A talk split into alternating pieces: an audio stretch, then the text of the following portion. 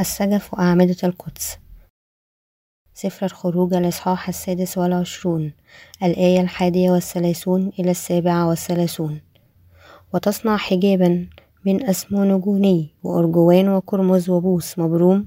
صنعت حائك حوزق بيصنعه بكروبيم وتجعله على أربعة أعمدة من صنط مخشاة بذهب. رززها من ذهب على أربع قواعد من فضة وتجعل الحجاب تحت الأشظة وتدخل إلى هناك داخل الحجاب تابوت الشهادة فيفصل لكم الحجاب بين القدس وقدس الأقداس وتجعل الغطاء على تابوت الشهادة. في قدس الأقداس وتضع المائدة خارج الحجاب والمنارة مقابل المائدة على جانب المسكن نحو التيمن وتجعل المائدة على جانب الشمال وتصنع سقفا لمدخل الخيمة. من إسمنجوني وأرجوان وكرمز وبوس مبروم صنعت الطراز وتصنع للسجف خمسة أعمدة من صند وتغشيها بذهب. رصصها من ذهب وتسبك لها خمسة قواعد من نحاس القدس. أنا أود أن أتأمل في المعاني الروحية الموجودة في أعمدة القدس وألوان سقفه. الخيمة التي نتكلم عنها هنا هي عبارة عن ثلاثة عشر وخمسة من عشرة متر في الطول وأربعة وخمسة من عشرة متر في العرض. وهي منقسمة إلى جزئين هما القدس وقدس الأقداس داخل القدس كان يوجد المنارة مائدة خبز الوجوه ومسبح البخور. بينما داخل قدس الأقداس يوجد تابوت الشهادة وكرسي الرحمة. مكونة من القدس وقدس الأقداس الخيمة قد أحيطت من كل الجوانب بواسطة ألواح من خشب الصمت حوالي سبعون سنتيمتر في العرض وأربعة وخمسة من عشرة متر في الارتفاع. وعند الباب الخيمة خمسة أعمدة من خشب الصمت المغطاة بالذهب. الباب نفسه الذي يدخل الواحد منه إلى الخيمة من الفناء الخارجي. كان مصنوع من سقف محاكى من خيط الإسمنجوني والأرجواني والقرمزي والبوص المبروم. في الفناء الخارجي للخيمة كان هناك ستون عمودا بارتفاع اثنين وخمسة وعشرون بالمئة مترا بوابة الفناء. التي من الجهة الشرقية. قد نسجت أيضا من خيط الإسمنجوني والأرجواني والقرمزي والبوص المبروم وفقط بواسطة المرور خلال هذه البوابة. للفناء الخارجي يمكن أي واحد يدخل في فناء الخيمة. في فناء الخيمة يوجد مسبح على المحرقة والمرحضة. مرورا بهذين الاثنين نصل إلى باب الخيمة بطول أربعة وخمسة من عشرة مترا في الارتفاع. باب الخيمة هذا كان له خمسة أعمدة التي رززها من نحاس مثل بوابة فناء الخيمة. باب الخيمة كان أيضا مصنوعا من سجف محاك من خيط الإسمنجوني والأرجواني والقرمزي والبوس المبروم وتعلق على خطافات ذهبية في قمة الأعمدة الخمسة. هذه السجف كان الفاصل بين داخل وخارج الخيمة. ما يجب أن نعتبره أولا هو أعمدة باب الخيمة. الأعمدة الخمسة لباب الخيمة ارتفاعها أربعة وخمسة من عشرة متر على هذه الأعمدة وضع سجف محاك من الخيوط الأربعة الأسمنجوني والأرجواني والقرمزي والكتان أولا دعونا نركز على حقيقة أن الأعمدة الخمسة لباب الخيمة ارتفاعها أربعة وخمسة من عشرة متر ما معنى هذا؟ يعني أن الله نفسه دفع ثمنا عظيما بالتضحية لكي يمحو آثامنا ويجعلنا أبنائه لأننا أنت وأنا ناقصين وضعفاء في أساسنا. نعيش في هذا العالم مرتكبين العديد من الذنوب لأننا أنت وأنا المذنبون الأسوأ الذين لا يمكن إلا أن يرتكبوا خطية. كل لحظة في هذا العالم نحن عدنا عندنا العديد من العيوب والذنوب. أعمدة باب الخيمة هذه تبين لنا أن الله يخلصنا من هذه العيوب وآثام العالم. ضحى بابنه الوحيد السيد المسيح يسوع كأجرة آثامنا الخاصة وأنه حقا قد خلصنا من آثام العالم. لأجل عيوبنا وخطايانا في هذا العالم بكلمات أخرى السيد المسيح يسوع أسلم جسده كتقدمة قربانية أمام الله ودفع أجرة آثام العالم بشكل كافئ لذلك خلصنا إذا شخص ما ارتكب خطية وأخطأ بغير قصد فيما يتعلق بالأشياء المقدسة للرب. إذا هو كان يجب أن يجلب كبشا كتقدمة خطية وهو كان يجب أن يضيف الخمسة إليه ويقدمه ويقدمه إلى الكهنة. لويين الإصحاح الخامس الآية الخامسة عشر إلى السادسة عشر. هذا يعني أن السيد المسيح يسوع قدم نفسه لكي يخلصك ويخلصني من آثامنا ولذا فقد دفع أجرة آثامنا أكثر من كفاية. ربنا جاء إلى هذه الأرض ليمحو آثامنا وقدم نفسه كذبيحة لخطايانا. الخاصة لأجل آثامنا هذه. ذبائح الكتاب المقدس مثل المحرقة وذبائح الإثم وذبائح الزلامة. السلامة قد أعطيت للشعب. حتى إذا أخطأ يمكن أن تجعل آثامهم تختفي بواسطة وضع أيديهم على تقديماتهم الذبائحية ولذا تعبر آثامهم إليهم. مثل هذه الذبائح تقدم الخطية كانت تقدم ليمحو العيوب. تقدمة الخطية هذه قد أعطت عندما الواحد يأذي آخر خلال الإهمال لكي يعوض الضحية ويعيد العلاقة.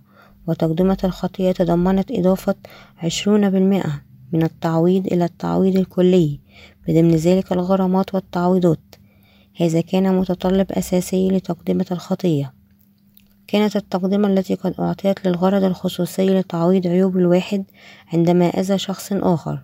لويين الإصحاح الخامس الآية الرابعة عشر والإصحاح السادس إلى الآية السابعة هل أنت وأنا بعيدين عن الخطية؟ هل لا نعيش كل حياتنا بينما نصنع الإثم؟ نحن لا يمكن أن نتجنب أن نعمل هذا لأنك وأنني نسل آدم نحن أنفسنا نعرف كم من العيوب عندنا وكم نعيش حياتنا بينما نرتكب العديد من الآثام كم عدد الشرور قد عملنا ضد الآخرين وضد الله. إنه فقط لأننا كسالى وناقصين جدا حتى أن نتعرف على هذه الشرور والآثام التي ننساها غالبا. بينما نعيش حياتنا لكن أنت وأنا لا يمكن أن نتجنب أن نتعرف أمام الله أننا عملنا العديد من التجاوزات ضد الآخرين وضد الله حتى أننا ببساطة مذنوبون أمامه. وليخلص مثل هؤلاء المذنبين من أثامهم الله أراد أن يرسل السيد المسيح كذبيحة خطاياهم بواسطة جعله السيد المسيح يسوع يحمل دينونة أثامنا خلال ذبيحته. الله قد أعطانا عطية الخلاص عندما الله الآب أرسل ابنه لهذه الأرض وجعله يعتمد ويصلب الكل لكي يخلصنا من أثامنا ويجعلنا شعبه الخاص كيف يمكن أن نقارن أنفسنا بالقيمة الثمينة لهذه الذبيحة؟ ليخلصنا نحن الخطاة من أثامنا ربنا قد ضحى بأن يدفع كل أجرة الآثام ولذا خلصنا من آثام العالم. كيف يمكن أن يكون هذا إلا النعمة المتعجبة لله؟ كم واسع وعميق وعالي هو حب الله. الحقيقة ذاتها أن أعمدة باب الخيمة كانت بارتفاع أربعة وخمسة من عشرة بمترا تخبرنا عن حب الله لنا المعطي خلال السيد المسيح يسوع. ليخلص هذه الكائنات العديمة القيمة مثلنا من دينونة الخطية. ربنا قد خلصنا خلال تضحيته الخاصة. اشكره لأجل هذه الحقيقة. عندما نحن لا يمكننا أن نتجنب إلا أن نذهب لجهنم كعقاب آثامنا. وعندما الرب أسلم جسده الخاص لأجلنا ليخلصنا من هذه الآثام لنا كم ينبغي أن نكون شاكرين له؟ نحن نقدم الشكر له بواسطة معبوديته معموديته من يوحنا. يسوع أخذ عليه أثامنا على جسده الثمين ودفع أجرة أثامنا بدم الصليب. ولذا قد خلصنا من أثامنا ودينونتنا. إذا نحن يمكن فقط أن نشكره بإيماننا في هذا الإنجيل. هذا هو المعنى العميق للخلاص المبين في أعمدة باب الخيمة. كل الأعمدة الخمسة لباب الخيمة كان ارتفاعها أربعة وخمسة من عشرة متر. العدد خمسة يدل على نعمة الله في الكتاب المقدس إذا خمسة أعمدة تدل على عطية الخلاص التي الله أعطانا لها بواسطة حبنا وكسونا بحبه الخلاصي الله جعلنا أن لا ننقص أي شيء لنكون شعبه الخاص في الكتاب المقدس. يشير الذهب للإيمان الذي يثق بالله الذي خلصنا خلال الخيط الأسمنجوني والأرجواني والقرمزي والبوس المبروم بواسطة الذهب. بكلمات أخرى يتكلم الكتاب المقدس عن الإيمان الذي يؤمن بكل القلب في حقيقة أن الله نفسه جاء لهذه الأرض. أخذ عليه آثامنا بواسطة معموديته ومات على الصليب وقام من الموت ولذا جعلنا أبرارا تماما. لهذا أعمدة القدس كانت كلها مغطاة بالذهب. قواعد أعمدة باب الخيمة التي كانت مصنوعة من النحاس تبين أن الرب الذي دين لأجلنا خلصنا. نحن الذين حقا ما تمكنا أن نتجنب أن يكون مصيرنا جهنم بسبب خطيتنا خلال معموديته ودم الصليب لأننا ممتلئين بالعيوبة جدا. نحن سبق أن كنا كائنات عديمة القيمة التي حقا مصيرها الموت. ولحد الآن يجعلنا شعبه الخاص الله المطلق والقدوس ضحى بنفسه الذي هو أقدر منا. ولذا جعلنا أبناء الله الآب لهذا يشير الذهب إلى الإيمان الذي يثق بهذه الحقيقة هكذا. نحن يجب أن نفهم أبواب باب الخيمة. ألوان باب الخيمة ونحن يجب أن نتأملها أيضا ونشكره ونؤمن به في قلوبنا. القواعد النحاس لأعمدة الخيمة. في الخيمة فقط قواعد أعمدة بابها كانت مصنوعة من النحاس. هذا يعني أنه على هذه الأرض أنت وأنا ارتكبنا العديد من الآثام ضد الآخرين وضد الله. وأننا إذا ما تمكنا أن نتجنب دينونة هذه الآثام الحقيقية المخفاة في هذه القواعد النحاسية تجعلنا نفكر بمسبح المحرقة الأمر الأول الذي يصادفه المذنبون. عندما يدخلون في فناء الخيمة خلال بوابته كان مسبح المحرقة هذا حيث تقدم المحرقات. الكلمة مسبح هنا لها معنى الصعود. مسبح المحرقة يشير إلى لا شيء إلا حقيقة أن السيد المسيح يسوع قد عمد وبعد ذلك ضحى به على الصليب بشكل مفوض بدلا منا. نحن كل المذنبين. مسبح المحرقة كان المكان حيث تقدم الذبائح التي قد قبلت الآثام خلال وضع الأيدي والموت كعقاب هذه الآثام. وضع كهنة دم لهذه التقدمات الذبائحية على قرون مسبح المحرقة وصب بقية الدم على أرض الرمل تحته وأحرقوا لحمهم على المذبح بواسطة النار كان مكان الموت حيث تقتل الذبائح التي أخذت عليه الآثام. مذبح المحرقة قد وضع بين بوابة فناء الخيمة والخيمة نفسها هكذا. كل من طلب أن يدخل الخيمة كان يجب أن يعبر خلال مذبح المحرقة هذا. بدون المرور بمذبح المحرقة إذا لا يوجد هناك بالتأكيد طريق لدخول الخيمة. يتضح بدون قوله أن هذا المذبح المحرقة بالضبط هو ظل معمودية السيد المسيح يسوع والصليب. ومعمودية ربنا والصليب هي ما تعيد تخلص شر كل المذنبين الذين يأتون أمام الله وهكذا بدون أن يجلبوا أسامهم أولا ويقفوا بها في مذبح المحرقة ويتذكروا أن الذبيحة قد خلصتهم من آثامهم بواسطة أخذها هذه الآثام خلال وضع الأيدي وسفك دمها في هذا المكان. لا خاطي يمكن أن يذهب أبدا أمام الله هذا الإيمان هو الطريق لنذهب أمام الله. وفي نفس الوقت إنه ما يقودنا لبركة مغفرة خطياتنا وخلاصنا من عقاب الخطية أي موت الخطية. عندما شعب الله إسرائيل قدموا ذبيحة لأجل آثامهم هم أولا عبروا آثامهم إلى الذبيحة بواسطة وضع أيديهم على رأسها ثم قتلوها وصبوا دمها وبعد ذلك وضعوا هذا الدم على قرون مذبح المحرقة وصبوا كل الدم الباقي في قاعدة المذبح إن الأرضية تحت مذبح المحرقة كانت هي الأرض. تشير الآن الأرض إلى قلوب البشر. وهكذا يخبرنا أن المذنبين يستلمون مغفرة الخطية بواسطة الإيمان بقلوبهم. إن الذبيحة قبلت آثامهم وماتت عنهم. متفق تماما مع ناموس الخلاص. إن قرون مسبح المحرقة تخبرنا أن الآثام تكتب في كتاب الدينونة روحيا.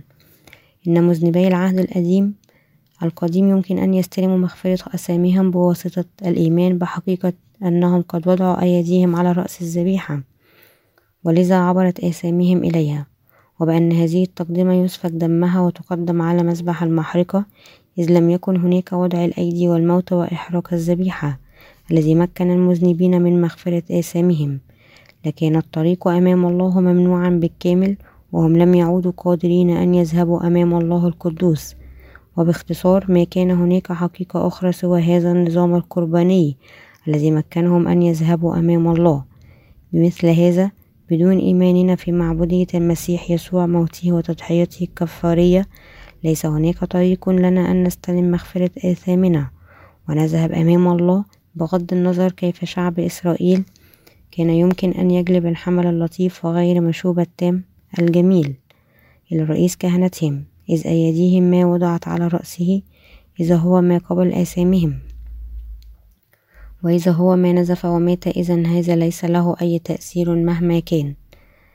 عندما نجيء إلى إيماننا إذا نحن لا نؤمن أن معمودية المسيح يسوع من يوحنا والدم الثمين المسفوك على الصليب قد رفع كل آثامنا. إذا نحن لا يمكن أن نقول بأننا استلمنا المغفرة التامة للآثام. المعمودية التي يسوع استلم وموته على الصليب بوضوح تقف بين المذنبين والله الآب وهم إذا أصبحوا العوامل المتوسطة التي تخلص المذنبين من شرهم. مذبح المحرقة هو النموذج الذي يحتوي خطة خلاص الله التي الله نفسه في السماء رتبها وأنجزها في السيد المسيح يسوع. بنى موسى الخيمة طبقا لطريقة الخلاص والنمط الذي بينه له الله على جبل سيناء. عندما ننظر في الكتاب المقدس نحن يمكن أن نرى بأن هذا الأمر أعطى مرارا وتكرارا كما يقول سفر الخروج الإصحاح الخامس والعشرون الآية الأربعون. وانظر فاصنعها على, على مثالها الذي أظهر لك في الجبل.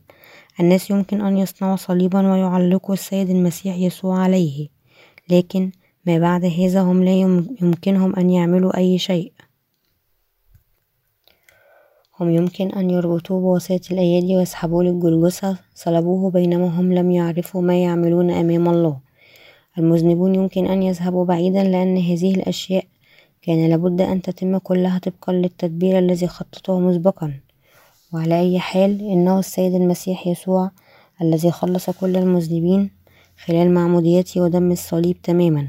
بواسطة معموديته من يوحنا المعمدان ولذا أخذ عليه آثام العالم ورفعها كلها حالا وسفك دمه على الصليب وهكذا قبل موت الرب يسوع على الصليب معموديته من يوحنا كانت الحدث الأكثر أهمية والذي لا غنى عنه بالتأكيد لخلاصنا. حمله للآثام ودينونتها قد صمم بواسطة الله حتى قبل خلق العالم. في يوحنا الإصحاح الثالث يسوع أخبر نيكوديموس بأن هذه هي بشارة الماء والروح إذا معمودية يسوع والصليب هي تدبير الله المخطط والمصمم مقدما في السيد المسيح يسوع. يسوع نفسه قال لأنه هكذا أحب الله العالم حتى بذل ابنه الوحيد لكي لا يهلك كل من يؤمن به بل تكون له الحياة الأبدية.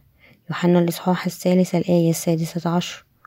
وعلى معمودية يسوع بطرس قال أيضا هناك أيضا مثال الذي يخلصنا الآن المعمودية. بطرس الأولى الإصحاح الثالث الآية الواحدة والعشرون. إنه مكتوب في كتاب الأعمال أيضا هذا أخذتموه مسلما بمشورة الله المحتومة وعلمه السابق وبأيدي أثم صلبتموه وقتلتموه.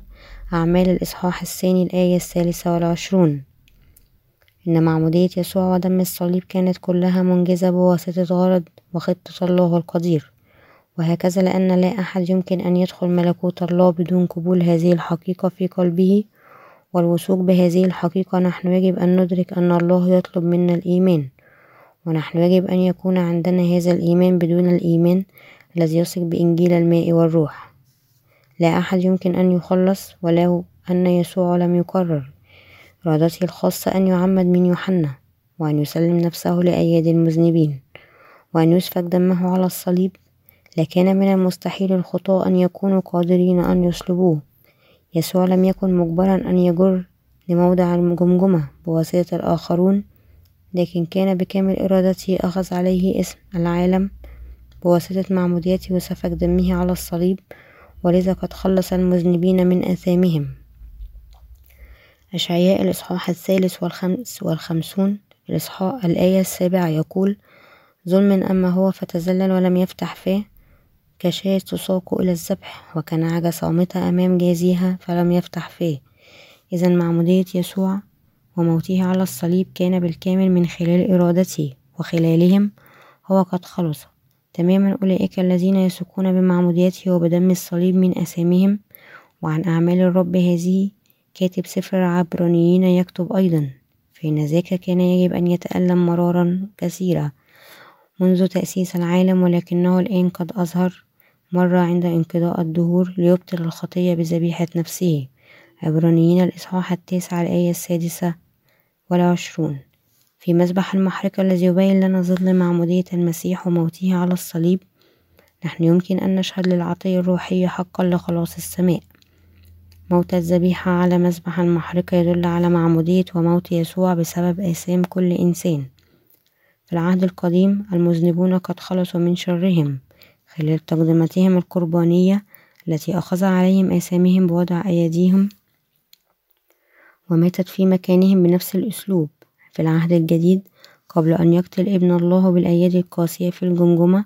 هو أخذ عليه آثام العالم بواسطة معموديته من يوحنا ونظرا لهذا أن يسوع كان لزاما عليه أن يصلب ويسكب دمه ويموت. وهكذا خطط الله وقدر ليسوع ليمارس عليه وضع الأيادي ويصلب إلى الموت. الكل لكي يجلب السلام بين هؤلاء القتلة الذين قتلوا ابنه ونفسه وخطط الله ناموس الخلاص المكون من وضع الأيدي والموت.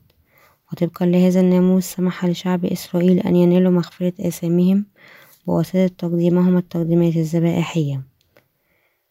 وبكلمات أخرى الله نفسه أصبح تقدمة السلام ليخلص المذنبين.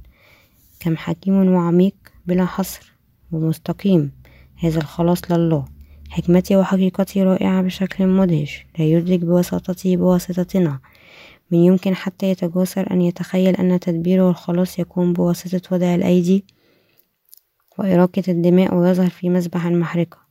مثل بولس كل الذي نحن يمكن أن نفعله هو فقط نتعجب. يا لعمق غنى الله وحكمته وعلمه. ما أبعد أحكامه عن الفحص. ما أبعد أحكامه عن الفحص وطرقه عن الاستقصاء. رمي الإصحاح الحادي عشر الآية الثالثة والثلاثون. إنجيل الماء والدم والروح هو الإنجيل المستقيم الوحيد الذي به الله قد خلص المذنبين تماما. قرون مسبح المحرقة. في الزوايا الأربع لمسبح المحرقة الموضوع في فناء الخيمة. قرون نحاس قد ربطت في كتاب مقدس هذه القرون تبين دينونة الخطية. أرميا الإصحاح السابع عشر الآية الأولى رؤيا الإصحاح العشرون الآية الحادية عشر إلى الخامسة عشر. هذا يبين لنا أن إنجيل الصليب يستند على معمودية يسوع الرسول بولس. لذا قال لإني لست أستحي بإنجيل المسيح لأنه قوة الله للخلاص لكل من يؤمن لليهودي أولا ثم لليوناني. رمي الإصحاح الأول الآية السادسة عشر أيضا.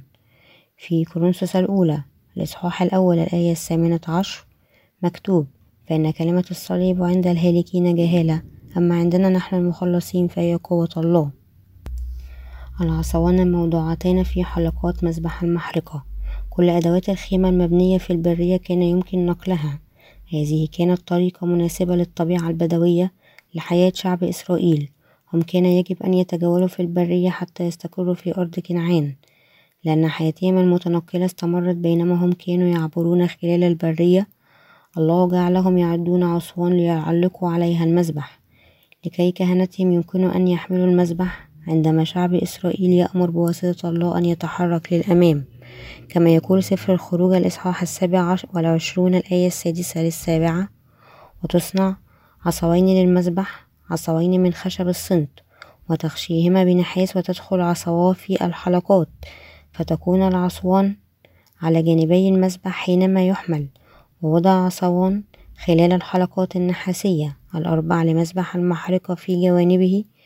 يمكن للويين أن يحملوه على أكتافهم وينقلوه عندما يتحرك شعب إسرائيل. مذبح المحرقة يظهر معمودية السيد المسيح والصليب وهكذا كما أن اللويين رفعوا مذبح المحرقة بعصوانه وحملوه في البرية. فإن إنجيل معموديته والصليب أيضا انتشر خلال كفر هذا العالم الكامل بواسطة خدامه. قضية أخرى التي نحن يجب أن نتفحصها قبل أن نستمر هي في حقيقة أنه كان هناك عصوان اللذان مكن شعب إسرائيل أن يحركوا مذبح المحرقة على نفس النمط إنجيل الماء والروح أيضا مكون من جزئين واحد معمودية المسيح من يوحنا والآخر العقاب الذي حمله الرب يسوع على الصليب. عندما يتحد هذان الاثنان فإن الخلاص بمغفرة الخطية يكمل. مذبح المحرقة كان له عصوان وبشكل مميز كان له مقابض. عصا واحدة ما كانت كافية لأنه بعصا واحدة المذبح لا يتزن عند الحركة. وهكذا إنجيل الماء والروح يكون أيضا من جزئين. معمودية السيد المسيح يسوع من يوحنا وإراقة دمائه على الصليب. وبكلمات أخرى معمودية يسوع وموته على الصليب هما عنصران متبادلان متمامان يكون حق البر. معمودية ودم يسوع وقد أتم مغفرة المذنبين بشكل مستقيم من الخطية. هذان الإثنان معمودية يسوع وموته على الصليب. إذ واحد يهمل إذا إنه نفس الأمر كما لو أهمل الآخر. لا يمكن أن يكون هناك خلاص بدون معمودية المسيح وإراقة دمائه قيامته بالطبع مهمة أيضا بدون قيامة المسيح موته سيكون دون جدوى. بلا نتيجة مهما كان. إذ نحن كنا أن نؤمن فقط في السيد المسيح الميت إذا هو لن يكون قادر أن يخلص أي أحد ليس حتى نفسه. لكن السيد المسيح الذي عمد نزف حتى الموت على الصليب وتغلب على الموت ليعيش ثانيا قد أصبح المنقذ. الحقيقي إلى أولئك الذين يثقوا بإنجيل الماء والروح ويأتون أمام الله وهو قد أصبح ربهم السرمدي أيضا الخلص وحاميهم. إن التبشير بموت المسيح دون قيامته هو تناقض وخدعة وبدون قيامة المسيح وصليبه فقط يكون هو فشل الله. هو أيضا يسوع يتحول إلى مجرد مجرم تافه ليس فقط هذا لكنه يجعل الله كذاب علاوة على ذلك ناتجا في مهزلة كلمة الكتاب المقدس لأن السيد المسيح عمد بواسطة يوحنا مات على الصليب وقام من الموت لذا أصبح المنقذ الحقيقي لأولئك الذين يثقون به. الإنجيل الذي يحذف معمودية يسوع من الإنجيل الكامل الذي يتبعه العديد من مسيحي اليوم يخون الله ويخدع الناس ويقودهم وأرواحهم إلى جهنم.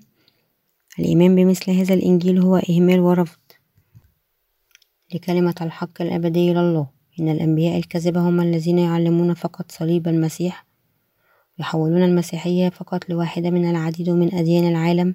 هذا هو السبب أن الإنجيل هم الذي يتبعونه مختلف عن الإنجيل الحقيقي للماء والروح. المسيحية هي الدين الوحيد الذي يثق بالله الوحيد والسيد المسيح الحي.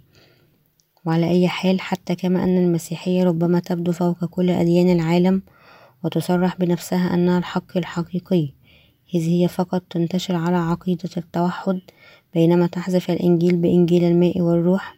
إذا إنه ليس إيمان المحبة والحق لكن فقط دين التكبر. موقع مسبح المحرقة. هنا ندعونا مرة ثانية نفكر في موقع مسبح المحرقة في بناء الخيمة في فناء الخيمة. من كل أساسات الخيمة مسبح المحرقة كان أكبرها. كان أيضا أول آلات الخيمة الذي يقابل الكهنة. عندما يريدوا أن يدخلوا القدس للعبادة مسبح المحرقة هو النقطة البادئة للإيمان بالله.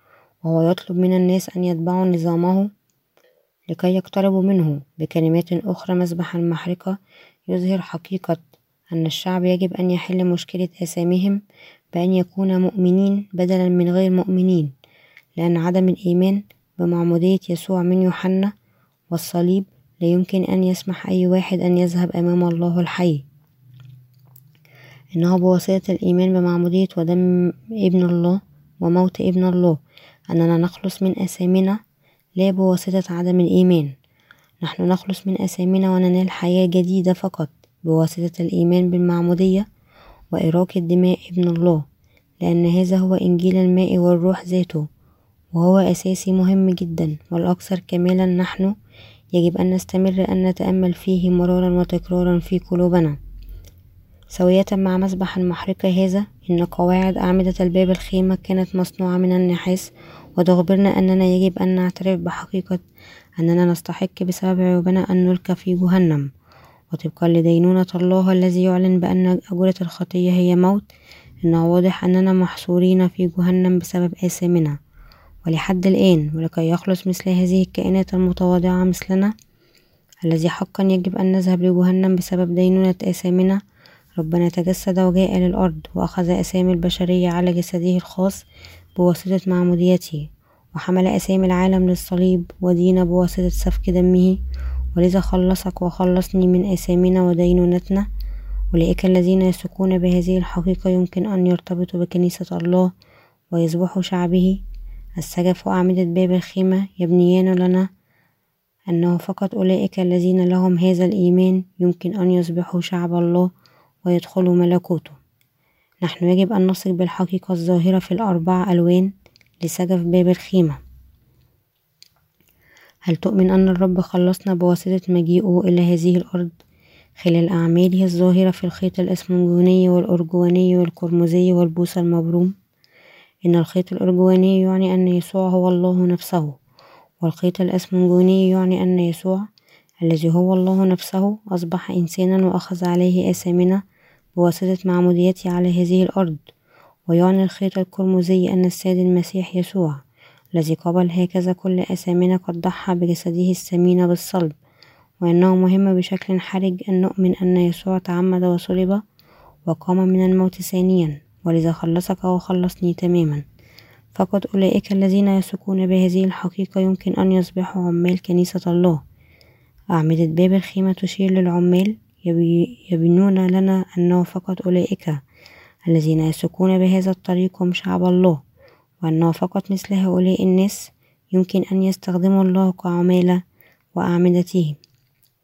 البوص الأبيض المبروم يخبرنا أن هؤلاء الذين أصبحوا شعب الله البار هم حقا ليس عندهم خطية في قلوبهم. الأبرار هم أولئك الذين نالوا مغفرة آثامهم بواسطة الإيمان بحقيقة الخيط الأسمنجوني. والأرجواني والقرمزي. ربنا جاء لهذه الأرض وخلص المذنبين خلال معموديته من يوحنا ودم الصليب. ولأن الرب خلصنا بواسطة تسليم حياتنا الثمينة نحن لا يمكن إلا أن نثق به الذي جاء بواسطة الماء والدم. يوحنا الأولى الإصحاح الخامس إلى السادس. يشير الخيط الأرجواني إلى حقيقة أن يسوع هو ملك الملوك بكلمات أخرى. نحن يجب أن نؤمن أن الرب خلصنا نحن المملوئين عيوب وناقصين بواسطة تسليم حياتنا الثمينة وأنه لذلك جعل جعلنا شعب الله. لو أننا نثق بهذه الحقيقة في قلوبنا إذا بواسطة إيماننا في الخلاص التام نحن يمكن أن نصبح أبرار الذين هم بلا خطية. نحن يجب أن نشكر الله لتقديمه لنا عطية الإيمان لكي يمكن أن نأخذ مثل هذا الإيمان. في الحقيقة كوننا نؤمن بهذه الحقيقة في حد ذاتها عطية من الله خلصنا من الخطية هو أيضا عطية من الله. هل الله لم يخلصنا من أثامنا بواسطة تقديم حياتنا الثمينة لأجلنا؟ أقدر منا لأن يسوع قد عمد ومات على الصليب وقام من الموت. ولذا أعطانا عطية الخلاص. وكل أولئك الذين يؤمنون بهذا الإنجيل يمكن أن ينالوا عطية الخلاص ويصبحوا شعب الله. وعندما نجيء إلى الخلاص هنا بالتأكيد لا عمل لنا لأنه لا شيء لنا أن نفعله سوى أن نثق بالسيد المسيح الذي جاء بواسطة الخيط الأسمنجوني والأرجواني والقرمزي. هذا الخلاص هو عطية الله لنا. الإيمان بيسوع يبدأ بأن نفكر سوى نحن مصيرنا جهنم أم لا. لماذا؟ لأنه عندما نحن نعترف أولا ونعترف بنفوسنا الشريرة الحقيقية نحن لا يمكن أن نتجنب إلا أن نثق بحقيقة أن يسوع أصبح ذبيحة خطية لآثامنا. كوننا يمكن أن نخلص حتى عندما نخطئ هو كل ما حصلنا عليه من عطية الخلاص المعطاة لنا بواسطة الرب الذي قدم نفسه عنا. هل نخلص بواسطة يسوع بواسطة أن نثق به هل نحن أصبحنا شعب الله بواسطة الإيمان هل نحن حقا عندنا مثل هذا الإيمان. هل يمكن أن نعترف بأن خلاصنا هو عطية الله وليس أعمالنا؟ هل اعترفنا حقا أننا مصيرنا جهنم؟ قبل أن أمنا بعطية الخلاص المعطاة بواسطة الله نحن يجب أن نعيد اختبار هذه القضايا مرة أخرى. الخيمة هي وصف تفصيلي ليسوع. إن الحق الظاهر في الخيمة يسد أفواه الأنبياء الكذبة. عندما نفتح كلمة الخيمة ونتكلم عنها أمامهم يظهر كل خداعهم. أعمدة باب الخيمة كانت مغطاة بالذهب. هذا يبين أنه لا يوجد في أي مكان في الخيمة أي أثر إنساني. كل شيء داخل الخيمة قد غطي بالذهب أعمدة بابها قد غطيت بالذهب والأغطية فوق الأعمدة قد غطيت أيضا بالذهب وعلى أي حال قواعد الأعمدة كانت مصنوعة من النحاس هذا يخبرنا أنه بسبب آثامنا وعيوبنا أنت وأنا كان مصيرنا جهنم هل هذا ليس حقيقي؟ أليست هذه هي حقا الحالة؟ هل تؤمن حقا أنك أيضا كان مصيرك جهنم بسبب آثامك المرتكبة كل يوم وبسبب عيوبك كون مصيرك هو جهنم بسبب دينونتك إلا أنك فديت بواسطة الله. هل أنت إذا تعترف بهذه الدينونة؟ أنت يجب أن تعترف. هذه ليست معرفة مجردة لكن أنت يجب أن تقبلها بواسطة الإيمان بها. الكتاب المقدس يقول لأن القلب يؤمن به للبر والفم يعترف به للخلاص. رمي الإصحاح العاشر الآية العاشرة. عندما نتعرف في قلوبنا عندما نتعرف في قلوبنا أن مصيرنا كان جهنم وعندما نثق بحقيقة أن الرب خلصنا بواسطة تقديمه لنا عطية الخلاص التي أنجزت بواسطة أعماله الظاهرة في الخيط الإسمنجوني والأرجواني والقرمزي إذا نحن يمكن أن ندخل كلنا ونعيش في القدس. نعتقد بأن الرب جاء للأرض وهو الذي ثمين أكثر بكثير عنا وأخذ عليه آثامنا بواسطة معموديته. وسفك دمه ومات على الصليب. وبواسطة عمل هذا طهر كل آثامنا وخلصنا من دينونتنا نحن يجب أن نثق بهذا حقا في عمق قلوبنا. أولئك الذين يثقون بهذه الحقيقة في عمق قلوبهم يمكن أن يصبحوا شعب الله وعماله. قبول هذه الحقيقة كواحدة من الأفكار الصناعية ليس الإيمان الحقيقي. آه إذا الخيمة فيها هذا المعنى. أنا قد سمعت عن الخيط الإسمنجوني والأرجواني والقرمزي في كنيستي وهل معناهم يحتمل أن يفسر هكذا؟ مع أنك وثقت بالحقيقة فقط في أفكارك مثل هذه حتى. الآن الوقت الذي فيه أنت يجب أن تثق بصدق بإنجيل الماء والروح في قلبك. قواعد أعمدة الباب الخيمة كانت مصنوعة من نحاس لكن قواعد النحاس استعملت للأعمدة الخمسة لباب الخيمة. أعمدة حجاب قدس الأقداس على النقيض ليس لها قواعد نحاس لكن القواعد الأربعة لهذه الأعمدة مصنوعة من الفضة. وفي الكتاب المقدس الفضة يشير إلى عطية ونعمة الله بينما الذهب يشير للإيمان الحقيقي الذي يثق من عمق القلب. النحاس يشير إلى دينونة الخطية ألسنا كلنا مدينين من الله بسبب آثامنا؟ وكل شخص منكم كان لزاما عليه أن يدان بسبب آثامه أمام الله والناس. أليست هذه هي الحالة؟ أنا لا أقول بأنك مثل هذا بالأحرى أعترف أمام الله أنني نفسي كنت مثل هذا. أسأل هذا ليس فقط إليكم بكلمات أخرى لكن لنفسي. وأما بالنسبة لنفسي أعترف بالكامل. أمام الله أنني سبق وإن كنت مدين بسبب عيوبي وأنني حسب ناموسه أنا مصيري إلى جهنم بسبب آثامي. وأعترف بهذا بوضوح. لكائن مثل الرب جاء إلى الأرض وأخذ جسد إنسان وأخذ كل آثامي على جسده. بواسطة معموديته. حمل كل دينونة آثامي بواسطة موت الصليب وأصبح منقذي التام بواسطة قيامته من الموت. بهذا أؤمن وعندما أؤمن هكذا يتم خلاصي الذي قد خططه الله حتى قبل الخليقة وأنجز لأنني وثقت بهذا من عمق قلبي. قلوبكم مثل هذه أيضا بواسطة الإيمان بالحقيقة. خلاصكم الذي خططه الله في السيد المسيح يسوع قبل تأسيس هذا العالم تم في قلوبكم. إن خطة الله ليجعلكم شعبه تتم عندما نثق بهذه الخطة من عمق قلوبنا. هذا الخلاص قد خطط في المسيح يسوع حتى قبل خلق العالم. الخلاص هو عطية أعطيت في لنا في السيد المسيح يسوع خلال معموديته ودم الصليب. هذا الخلاص قد أنجز في الحقيقة على الأرض منذ حوالي ألفي سنة. مضت ولا أحد يستثنى مثل هذه العطية الخلاص. لأن يسوع أنجز خطة الله للخلاص ليمحو آثام كل شخص. وهكذا أولئك الذين آمنوا بهذا الخلاص. من عمق قلوبهم يصبحون أبناء الله. كل آثامهم رفعت وبيضوا مثل الثلج ونالوا مغفرة الخطايا مجانا. لحد الآن هناك العديد من الناس في العالم لم ينالوا مغفرة الخطية. منهم هؤلاء الناس. هم الذين لا يثقون بالحقيقة حتى يعرفونها. أولئك الذين لم يعترفوا من عمق قلوبهم أن مصيرهم إلى جهنم.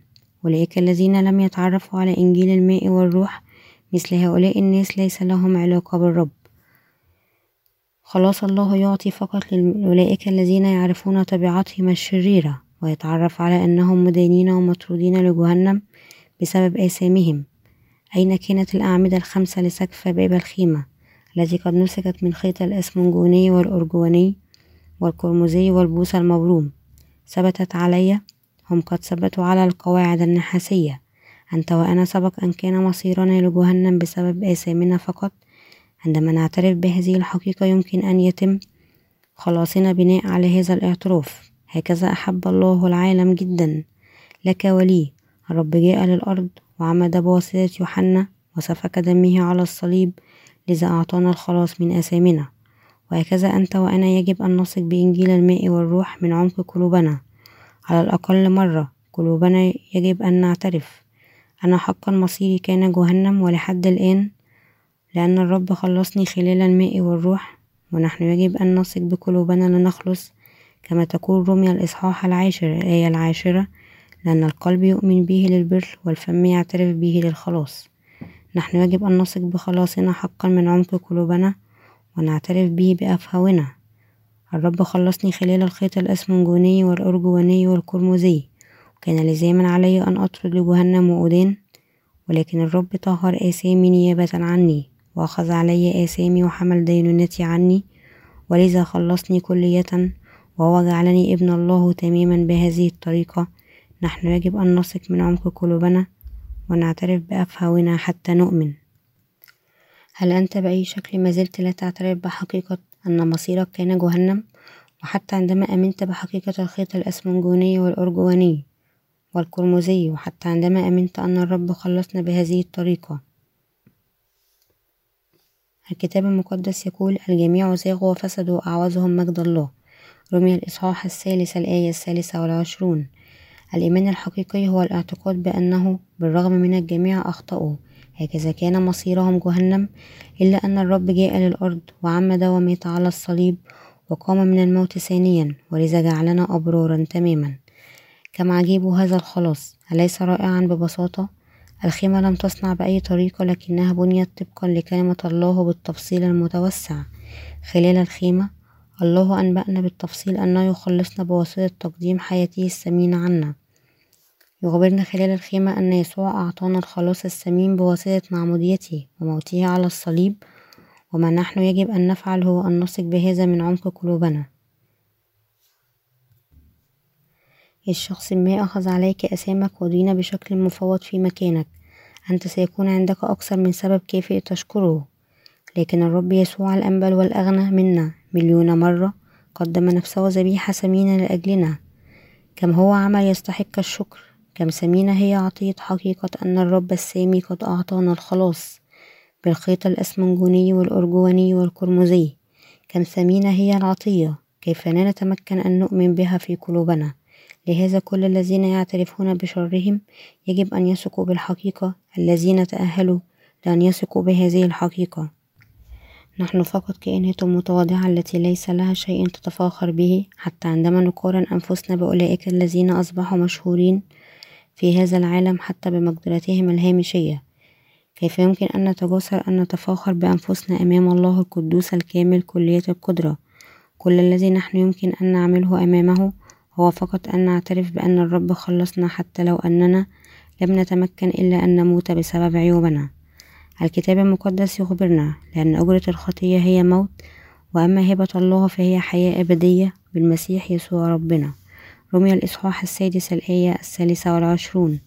حقا كان يجب أن ندفع أجرة الموت بسبب آثامنا لكن لأن ربنا قد خلصنا نحن الذين سبق أن كان مصيرنا جهنم.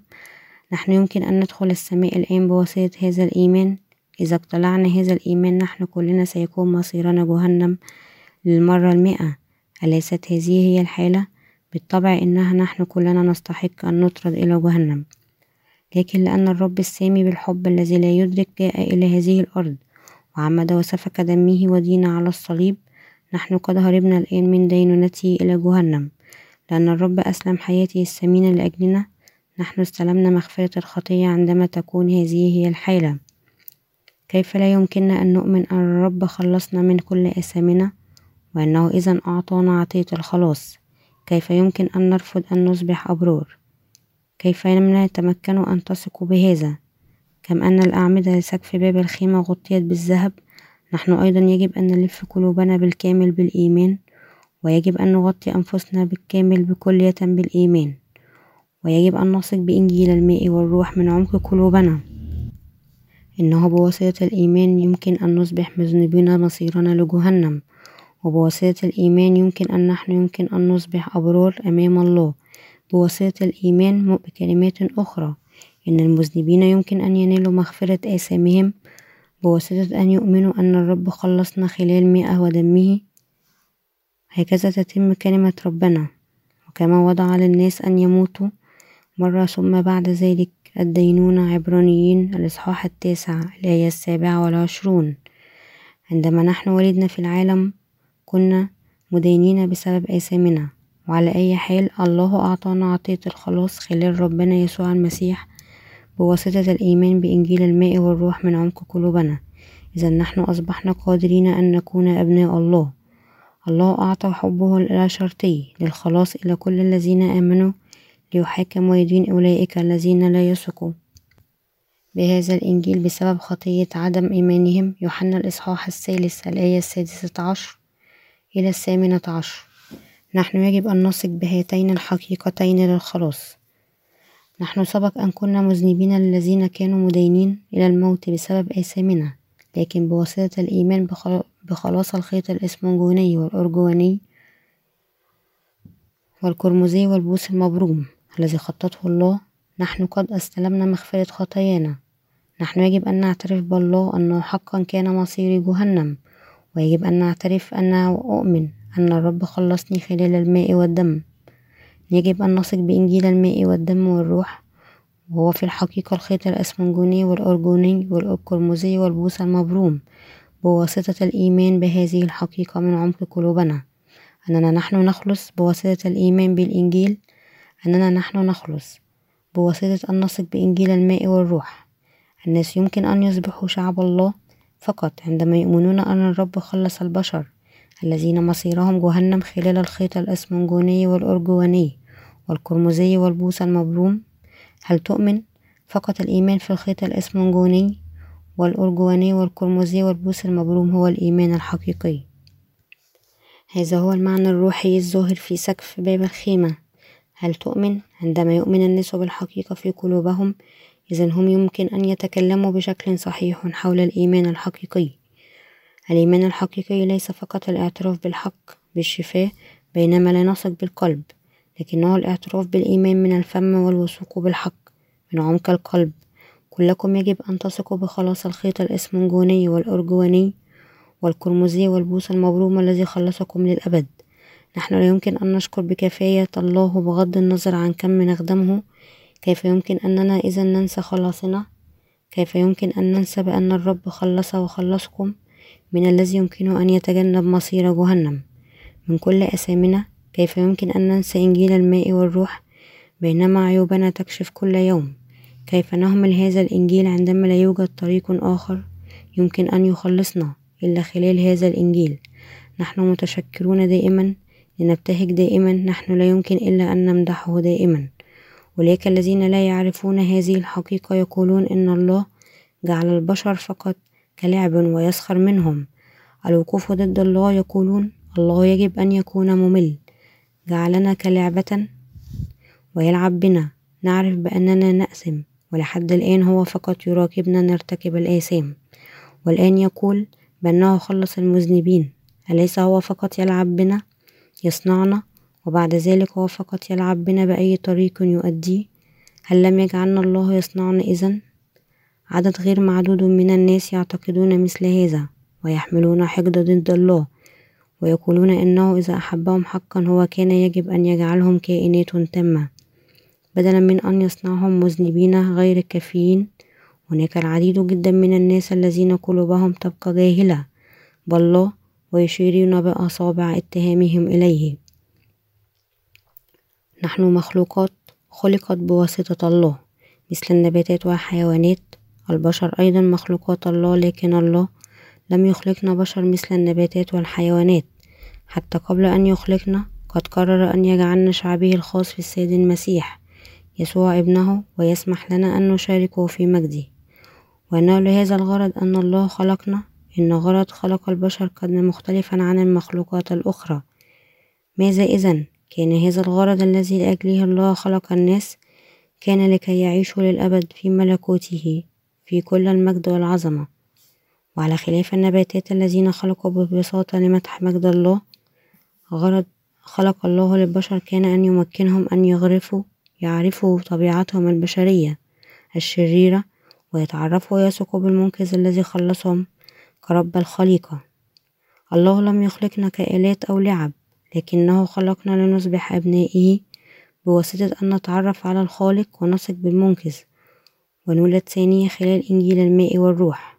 هكذا يتبع غرض خلقنا هذا ونستسلم ونتمتع بالمجد.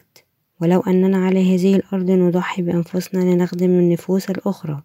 بالإنجيل في ملكوت الله نحن سنخدم ماذا تعتقد غرض الله الأساسي للبشرية. كان أن يمكن البشر أن يتمتعوا بالعظمة ومجد الله للأبد. غرض الله في خلق البشر كان يجعلهم شعبه ويسمح لهم أن يشتركوا في عظمته الخاصة ومجده. لماذا ولدنا وما غرض الحياة؟ من أين أتينا ومن أين نذهب؟ مثل هذه الأسئلة الفلسفية لم تجاب بعد ولذا الناس ما زالوا في ألم محاولين أن يحلوا المشكلة ولأنهم لا يعرفون مستقبلهم. بعض الناس يبحثون عن قارئ البحث البخت والسحرة.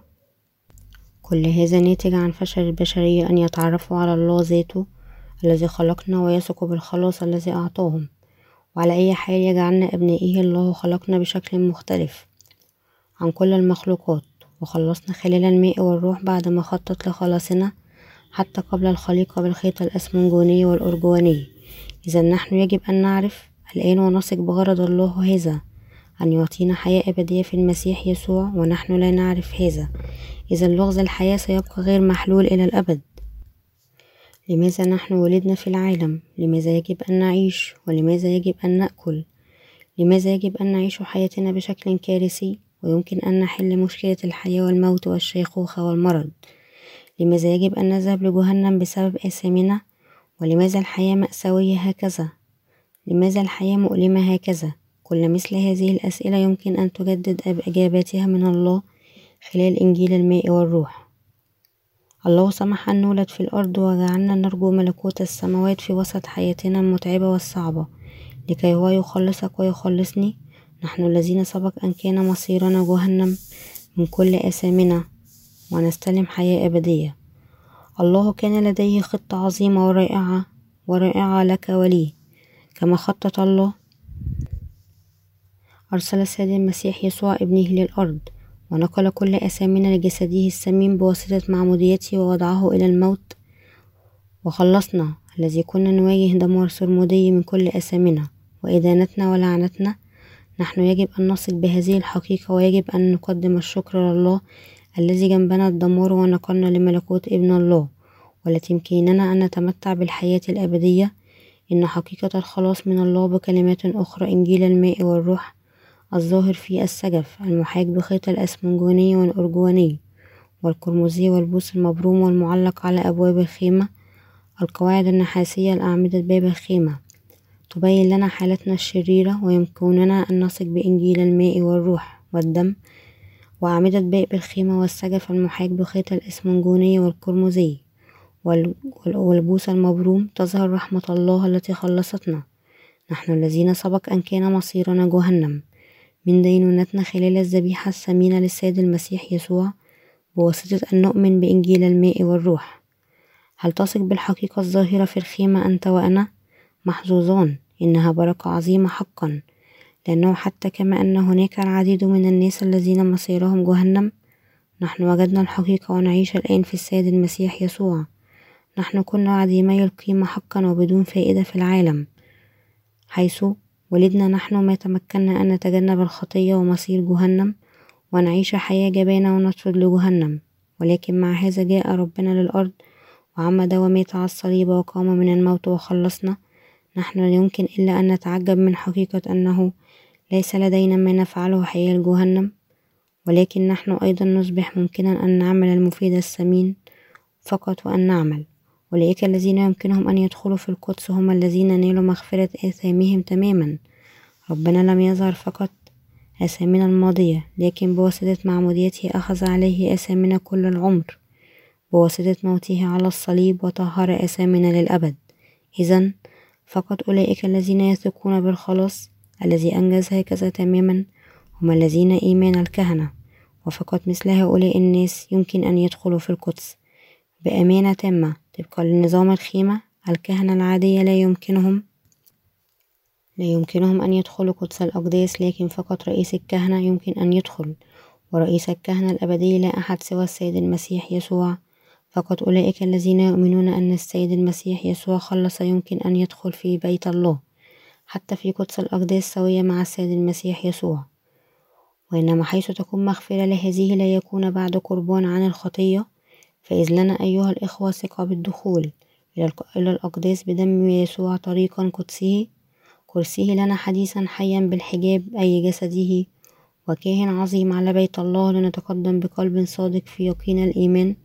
مرشوشة قلوبنا من ضمير شرير ومغتسل أجسادنا بماء نقي. عبرانيين الإصحاح العاشر الآية الثامنة عشر إلى الثانية والعشرون. أولئك الذين يعترفون على أنفسهم أنهم أشرار مصيرهم جهنم. وينالون المغفرة لأثامهم بواسطة التطهير بالماء النقي. بمعمودية يسوع ودم يسوع يمكن أن يدخل ملكوت الله وأن يسكنوا معه للأبد. ليس لأننا نتوب يوميا أن أثامنا طهرت لكن لأن الرب جاء للأرض وأخذ عليه أثام العالم بواسطة معموديته ودين على الصليب ورفع للأبد كل أثامنا لأنه يليق أن نتمم كل بر. يسوع عمد وأخذ عليه أثام البشرية تماما وحمل أثام العالم للصليب ومات عليه. وقام من الموت ثانيا وخلصنا للأبد تماما. فقد أولئك الذين يثقون بالحقيقة من عمق قلوبهم. يمكن أن يدخلوا في القدس. هل تؤمن أن الرب أخذ عليه آثامنا كلية بواسطة معموديته وتؤمن أنه حمل على كتفه آثام العالم ومات على الصليب؟ وقام من الموت ثانيا. ولذا أصبح منقذنا التام سويا. خلال سنواته الثالثة والثلاثون من الحياة ربنا رفع آثام العالم للأبد وجعلها تختفي. لم يترك حتى بقعة واحدة أن أؤمن بهذا من عمق قلبي. أنا أعتقد أنه عندما عمد أخذ عليه آثام العالم ودين عن كل آثامي كلية بواسطة سفك دمه على الصليب. بواسطة أن نثق بهذا يمكننا كلنا أن ندخل ملكوت السماوات. بينما نحن نعيش على الأرض يجب أن نتأمل في الإيمان كل يوم. لماذا؟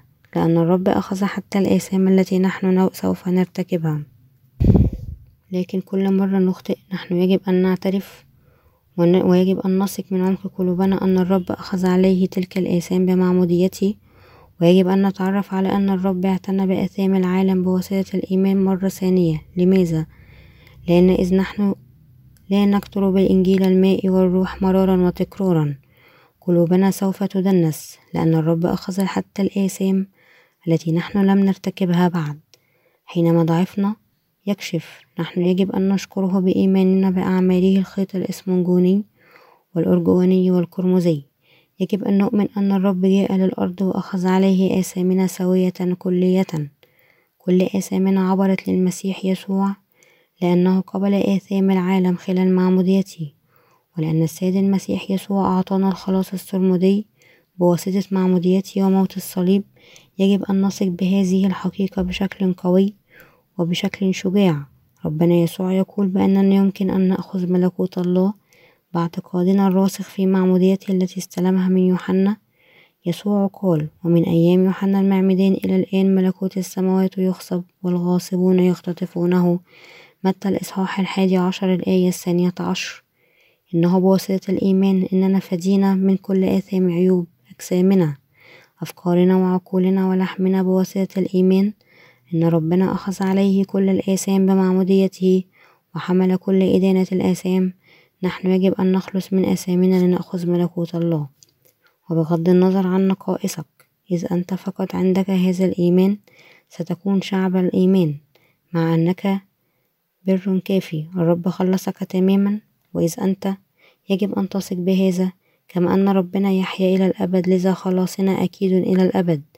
كل ما يجب أن نعمله هو أن نثق بخلاصنا الذي قدمه يسوع. هذا صحيح.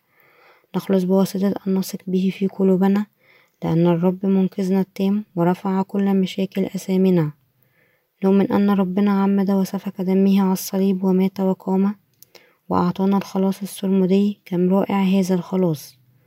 ولو أن نحن غير كيفون في أعمالنا نحن يمكن أن ندخل ملكوت الله بواسطة أن نثق بهذه الحقيقة. إنه بواسطة الإيمان نحن سنكون قادرين أن ندخل ملكوت الله ونتمتع بالفخامة والعظمة المجيدة لله. أولئك الذين يثقون بإنجيل الماء والروح يتأهلون أن يتمتعوا بهم. لكن بدون الإيمان لا أحد يمكن أن يضع حتى قدم في ملكوت الله.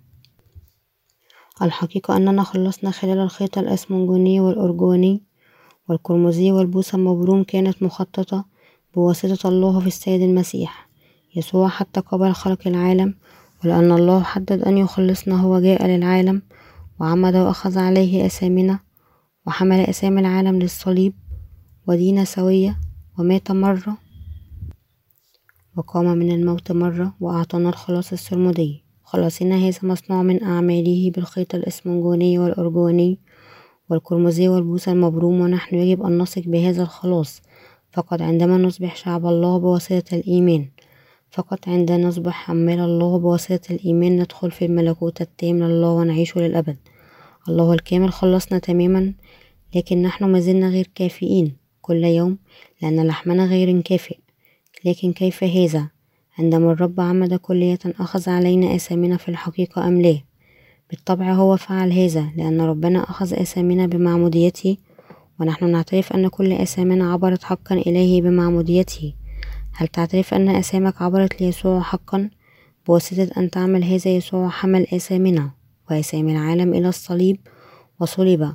ولذا أنجز خطية الله بالكامل للخلاص مع أن نحن غير كافيون نحن يمكن أن ندخل ملكوت الله بواسطة الإيمان بواسطة الإيمان بماذا؟ نحن يمكن أن ندخل ملكوت الله بواسطة أن نثق بأعماله بالخيط الأسمنجوني والأرجوني والقرمزي والبوس المبروم بعدما نحن استلمنا مغفرة الخطية إنه غير الكافي عندنا الإيمان الجيد ويعمل حسنا في الكنيسة كنيسة الله ليست مكان حيث القوى يملك لكنها حيث الغير كافئ يمكن بواسطة الإيمان لماذا؟ لأن في كنيسة الله نحن يمكن أن نتبع الرب بواسطة الإيمان. عندما نعرف أننا غير كافيون إنه مكان الاهتمام وشفاء الجروح. كما أن السماء هي مكان حيث الرضيع يمكن أن يضع يده في عرين أفعى إشعياء الإصحاح الحادي عشر الآية الثامنة. ولن تعدوا. الجنة على هذه الأرض لا شيء إلا كنيسة الله. هذا هو اللغز المتعجب لكنيسة الله. إنه بواسطة الإيمان نحن الملكوت ندخل ملكوت الله إنهم الغاصبون ذوي الإيمان القوى الذين يأخذون ملكوت السماوات. هل تثق بهذه الحقيقة في قلبك؟ أنا أيضا أؤمن ولهذا أقدم شكري لله. وإنه لهذا أنا ممتن لله بإني أخدم هذا الإنجيل وأعيش لهذه الحقيقة وأخدم الإنجيل لأنه هناك ما زال العديد من الناس الذين لا يعرفوا حتى الآن. حقيقة الخيط الأسمنجوني والأرجواني والقرمزي لكن الآن نوضح سؤال سواء الآخرون يخدمون هذا الإنجيل أم لا. ما تحتاجونه هو أن تؤمنوا أولا به أنفسكم. أتمنى وأصلي بأنكم جميعا تثقون بحقيقة أن يسوع خلصكم من آثامكم كلية ولذا تخلصون من كل آثامكم